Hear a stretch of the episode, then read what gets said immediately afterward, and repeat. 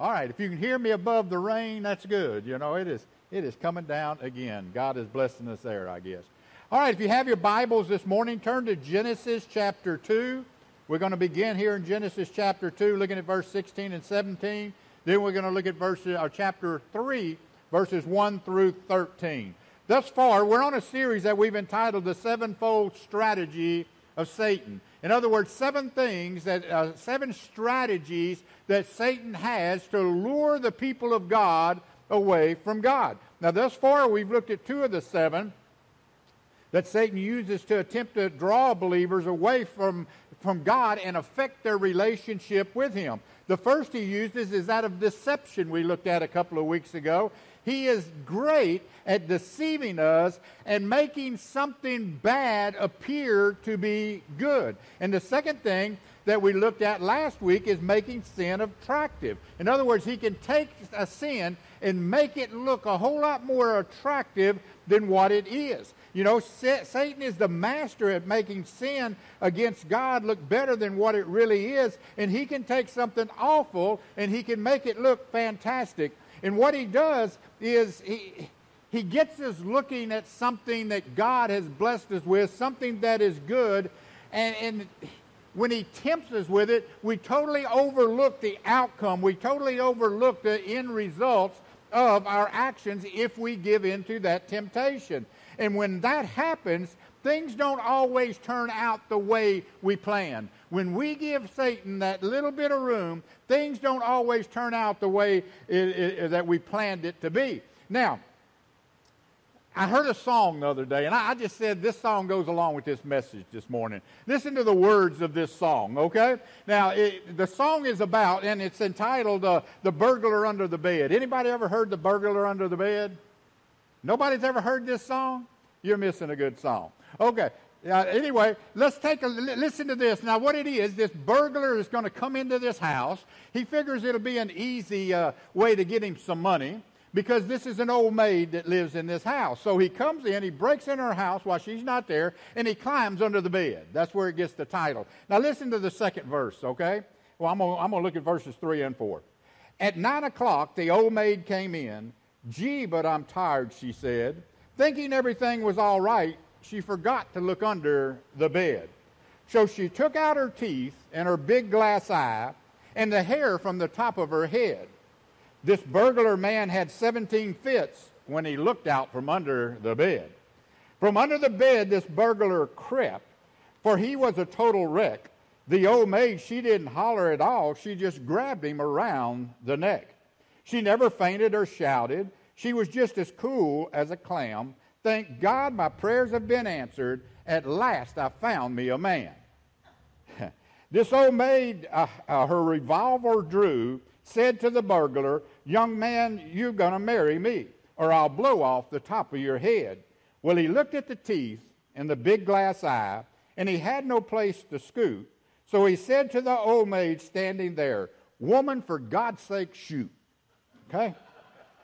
You see, things don't always turn out like we plan, do we? And when we give in to Satan and his temptation, his deception, you know, things, you know, don't always turn out. We don't look far enough ahead. So let's take a look at this third strategy, you know, distorting of God's word. And, and, what I mean by this, Satan will take what God has said, he'll take and he'll turn those words all around till he gets us totally confused about what God did say in fact, did God even say anything at all? Let's look at God's actual command here in chapter 2, verse 16 and 17. Here is what God actually told Adam when he gave him the command about the forbidden tree. And the Lord God commanded the man, saying, Of every tree of the garden thou mayest eat freely. But of the tree of the knowledge of good and evil thou shalt not eat of it, for in the day that thou eatest thereof, you shall surely die. Now, before getting into the conversation of uh, Satan and Eve, we need to first take a look here and dissect exactly what God did say to Adam. You know, all it takes to completely change the meaning of a command is to change a word here or a word there or move one word around, and that's exactly what Satan did. You see, God's command was simple Of every tree of the garden thou mayest freely eat. That was his command of every tree of the garden. The emphasis, now don't miss this, the emphasis here is on what you can have, not what you cannot have. That's the emphasis in God's command. Look at all that you got. All of this you can have. So the emphasis God was making on the provision he was giving Adam and Eve, not the, the negative part of it. You see, by the God saying to them, You may eat freely, indicated the abundance of which God had provided for them. You see, God was, uh, God was focused on, look at all this I've given you. Look at all this I've provided for you. You see, human nature, though, is to focus on what we can't have. Isn't that, isn't that the way we do so many times?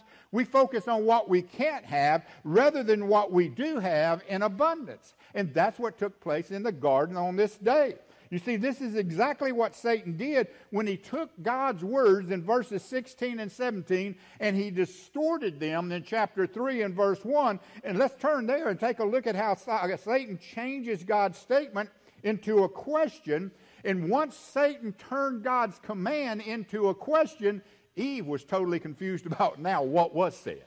What was said. And folks, it works today. This same strategy works today. You know, Satan can take what God has said in his word and he can kind of say, Now, are you sure this is what this says? Or are you sure this is what this means? And then what we get to do, we get to think, well, maybe, maybe that's not the way I've always thought it was. Maybe that's not really what God has said. Let's take a look now and see how Satan took, and he took God's word, okay, that God meant, you know, to focus on the abundance that they have, and he turned some things around. He turned God's command into a question, and now Eve had no earthly idea what was taking place. Look at this. Chapter 3, verse 1. Now the serpent was mo- uh, more subtle than any beast of the field which your Lord God had made. Now here's what he said to the woman Yea, Hath God said, Ye shall not eat of every tree of the garden? Now, you see, he, he, took God's command, he kind of turned it around. Now, thou shalt not eat is in the strongest form of something being prohibited that the Hebrew language can use. So by Satan turning it around, rather than Eve focusing on the abundance that she had, every tree in that garden, he took it and he turned it around and got her to say, well, wait a minute. Why focus on this one thing? I mean, all these things we can't. Here's something that we can't have. And, folks, that's what happens to us so many times today. We get focused on what it is we can't have. You know, our neighbor has this, our family members have this, and, and this, that, and the other. And rather than looking at what God has blessed us with, we get to saying, why can't I have that? You know, why do they have that and I can't have that? And then what do we do? We go to manipulating circumstances within our life and our finances to get what we want, and then what happens? We get ourselves in big trouble. We have to focus on what God has provided for us. And don't let Satan come in and do what he done to Eve here and get her focusing on not on the abundance that God has provided, but what it is that we don't have, we can't have. You see, God didn't dwell on the thou shalt not. Rather, he made a strong exclusion of, the, the, the, of that one tree. You see, God's focus was on the abundance that he had provided for them. Every tree of the garden, he said, you can freely eat. Every one of them. That was God's focus. Look, here basically, I'm going to paraphrase this. Look at all this I have provided for you, Adam, Eve. Look, look what's available for you. You know, it, it's all yours. I have provided it all for you. But guys, listen, that, that one tree, just stay away from it, okay? Just stay away. Look at all that I have provided for you. But stay away from the one tree out of all the rest. Now, don't miss this. Again, I'm going to say it again. God's focus was on all that they were blessed with. But the serpent, when he came on the scene, he caused Eve to see what wasn't provided for them? That one tree. And rather than focus on that one thing, You know, I mean, all those things God had for them, she focused on that one thing that was forbidden. Now, let's take a look at how Satan distorted God's word here. Okay? Here in the first uh, verse of chapter 3, God gives us a good look at what Satan is really all about. Again, look at verse 1 of chapter 3. Now, the serpent was more subtle than any beast of the field which the Lord God had made. And he said to the woman, Yea, hath God said, Ye shall not eat of every tree of the garden. Now, notice a couple of things about this. Satan was the most subtle of all the beasts in the field, God says. Of all the beasts, he was the most subtle. Now, that word subtle is, is kind of an interesting word because the word has many different definitions. Some definitions of that word are positive, some definitions of that word are negative. You see, subtle in the positive virtue is rendered prudent. It's rendered prudent. Now, in other words, the, uh, a prudent person or a subtle person in the positive aspect of that, they're careful, they're cautious, they're practical. But subtle also has a negative virtue about it, and it's rendered crafty. It's rendered crafty. In other words, this person is cunning. This person is sneaky. This person is shrewd. And what we have in this passage is that it's rendered crafty when it's talking about Satan. You see, one who is crafty is always self centered. You show me a crafty person, you show me a sneaky person, you show me a person who is shrewd, and I'll show you a person who is out for no one but themselves. They're a very selfish person. Everything is about their gain. And that's the way it was with Satan here. The second thing we see in this passage is how Satan was able to turn around the Word of God to make Eve hear what he wanted her to hear, not what God had said to her. Here's what he said Yea, hath God said. Now, hath God said is better translated, has God indeed said? Now, now, now, you see what he's done here? He's taken God's word, he's distorted it, he's turned it into a question, and then he tells Eve, Now, did God really say this? Did God indeed say this? You see, by turning God's statement into a question, caused Eve to begin doubting what God really did say. You see, turning God's statement into a question caused Eve to center on the restriction, okay? On the restriction rather than the abundance that they had. And this began casting doubt on God's word and not emphasizing the fact that God had originally said they may eat freely of every tree, of every tree. Now, a distortion of God's word caused Eve to become careless with God's word. Listen, when Satan distorts God's word, and you listen to him, okay, then what that is going to cause is for you to become careless with the Word of God. Verse 2 says, And the woman said unto the serpent, now don't, don't miss what the woman says. That Because uh, Satan has just asked her a question here Has God indeed said? And the woman, she says this in verse 2. The woman said, Well, you know, we may eat of the fruit of the trees of the garden. That was her answer. Notice she leaves out the most important things that God had said. She left out the fact that they could eat freely, and she left out the word all. All. Again, one may say, well, that's just a couple of words left out, but she, she knew what God meant here. But those three words left out completely changed the focus of their provisions. Completely. No longer was it what God had provided for them. Now the focus was on what He would not allow them to have. You know, nobody likes being told what they're not allowed to have, do we? You know, we don't like that because that's so negative. But that's what Satan did. Now he turned Eve's focus on the negative, what they could not have. You know, you tell a kid they can't have something, and what they going to do? they're going to do anything they can to get it. Not just a kid, some adults are that way too. Okay? You tell them they can't have it, they're going to go out of their way to have it. Now, Eve then added this. Don't miss this. Eve ne- then added, Neither shall we touch it. Now, in God's original command, did God say anything about touching it? Nope. Nope. Now, look at this. Verse 3 But of the fruit of the tree which is in the midst of the garden, God has said, You shall not eat it, which God did, neither shall you touch it, least you die. She inserted that. See, Satan got her now. She don't know what the heck was said.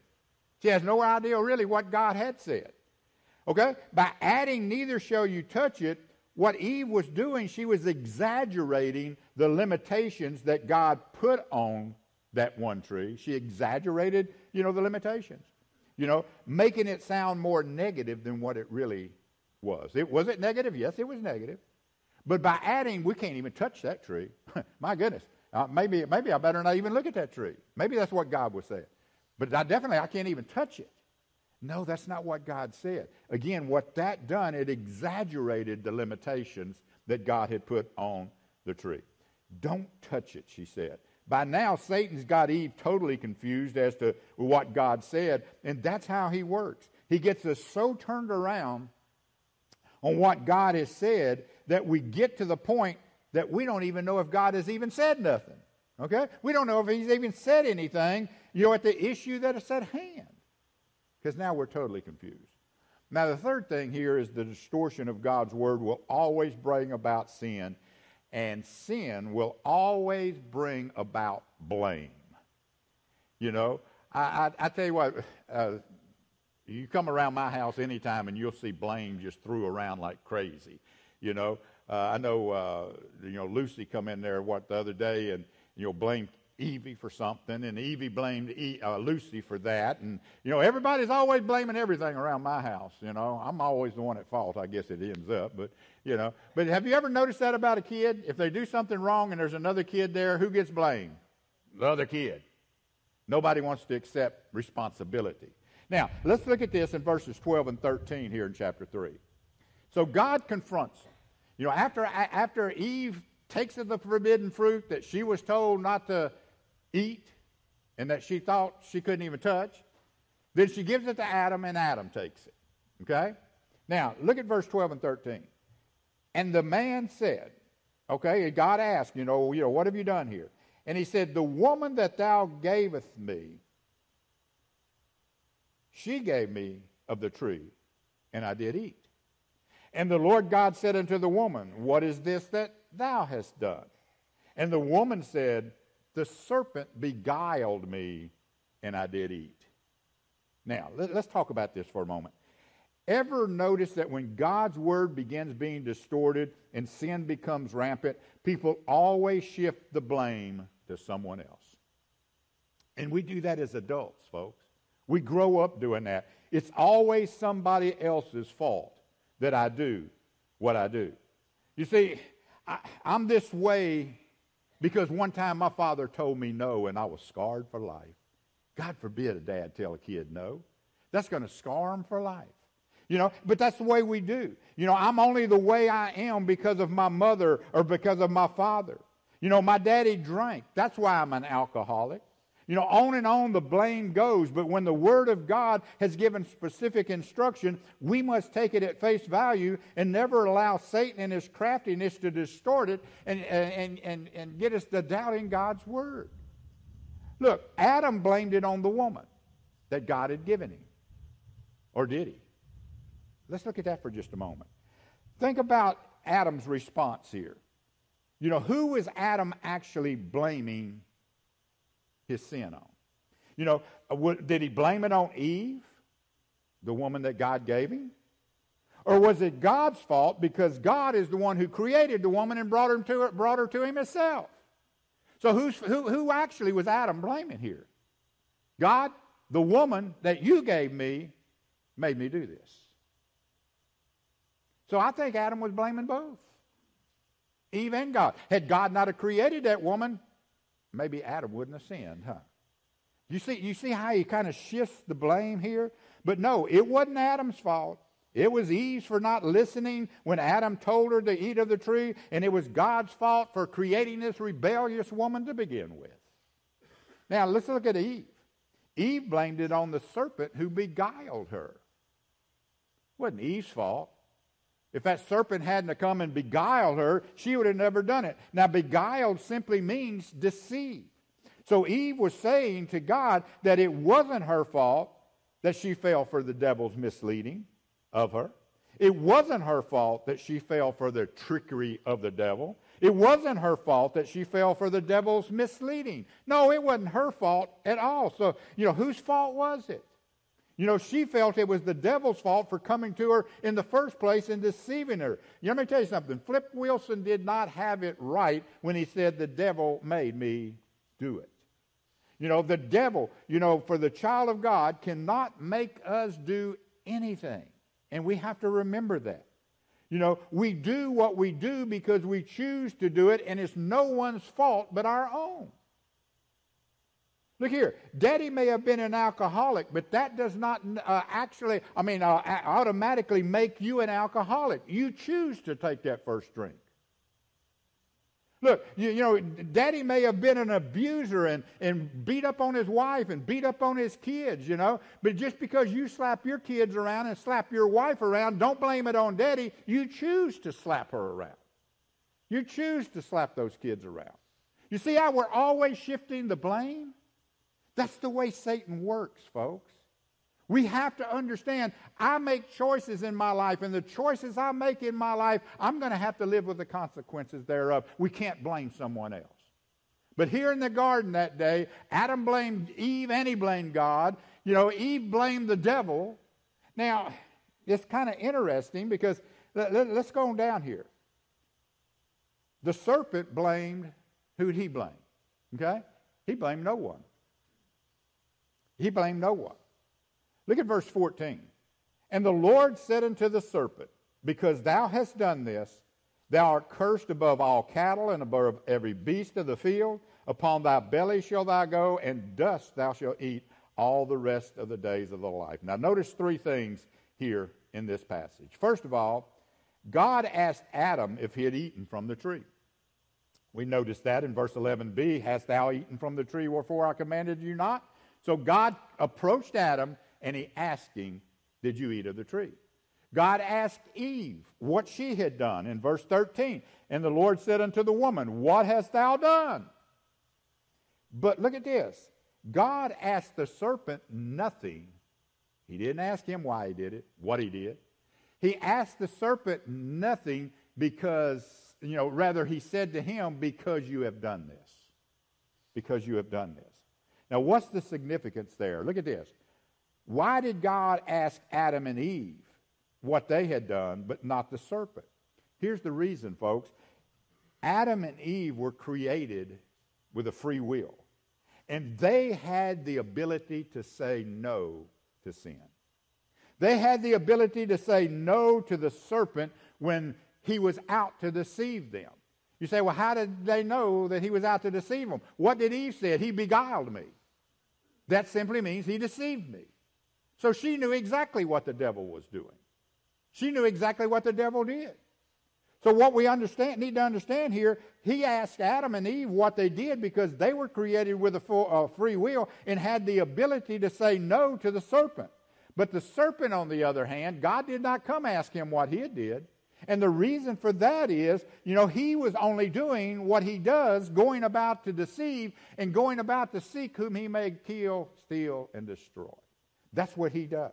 Going about seeking whom he may devour. So God did not ask him why he did what he did because he was just doing what he's supposed to do. Look, does God really mean what he says in his word? You bet he does. You bet he does. If Satan can get us to question God's word, to doubt what God has said, then he has successfully opened the door of my, our minds to sin. Because the moment you begin questioning God's word, your mind is open to that sin. Had Eve have never questioned what God had said, Satan could have never got her so confused she had no idea now what he said. Because it opened her mind at that point to sin. That was the root of the temptation that Adam and Eve faced. They weren't satisfied with all the amazing things God had already given them. They wanted something that God had told them they shouldn't have. In order to fall into temptation, there's two things they needed to believe, okay? Two lies that we too fall into today. The first thing is this in order to fall into temptation, they needed to convince themselves that their choice would have no negative consequences. When we fall into sin, that's usually what we do. We convince ourselves, well, if I do this, there's not going to be no negative consequences to it. I don't really think that God is going to punish me for this. I don't really think that there will be some consequences if I do this. They convince themselves there wouldn't be. And folks, when we fall into the temptation of Satan, remember, he can't make you do it. He can dangle it out there in front of you. But when we fall into the temptation of Satan, it's usually because we've convinced ourselves there won't be no repercussions if I do this.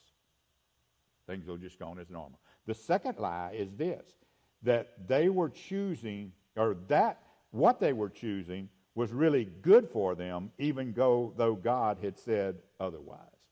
They convinced themselves that fair fruit looks like the best in the garden. You know, surely if I eat it, there won't be no consequences. The first thing we just talked about. And that's got to be good because it looks good. Because it looks good. Look, if Satan can convince us of these two things, again, the first one is that there won't be no consequences, no negative consequences. And second of all, that it's really good even though God has said it wasn't. If he can convince us of those two things, folks, we're constantly falling into his trap. Constantly. We've got to trust God's word and what God has said. And when Satan comes around doing what he does, that's why God didn't ask him why he, you know, what he did, because he was doing what he does. We've got to stay true to the Word of God. We've got to stay focused to the Word of God. We've got to, eh, you know, he, you know, hear God and His words the way they are, not let Satan get us totally confused to what it is. And you know what? The main thing is don't play the blame game. If we've done something wrong, if we've sinned, take credit for it. Go to God. You know, here's the thing. In 1 John 1 9, we've heard that passage all our life. If we confess our sin, he's faithful and just to forgive us our sin and to cleanse us of all unrighteousness. The word confess there simply means to agree with God. So if we agree with God that this is sin, then there's no blame on no one else, is there? God, I have sinned. And when we have that attitude, he says, then, if we agree with him, He's faithful and just to forgive us and to cleanse us from all unrighteousness. What about you this morning? Are there some things in your life that Satan has is tempting you with and you maybe you've been wrestling with it and saying, well, you know, God has said no, but boy, it sure looks interesting. God has said no, but it sure looks good. Maybe I misunderstood what God said. Trust God's word. If you're here today and you've never accepted Jesus as your personal Savior, listen to me. Satan is going to throw all kind of reasons out there why you don't need to accept Christ this morning. Don't listen to him. Don't listen to him. If you're a child of God's and there's some things in your life you know is not pleasing to God, don't let Satan convince you that it's okay. It's okay. Give it to God and trust God. Let's pray. Father, we come to you.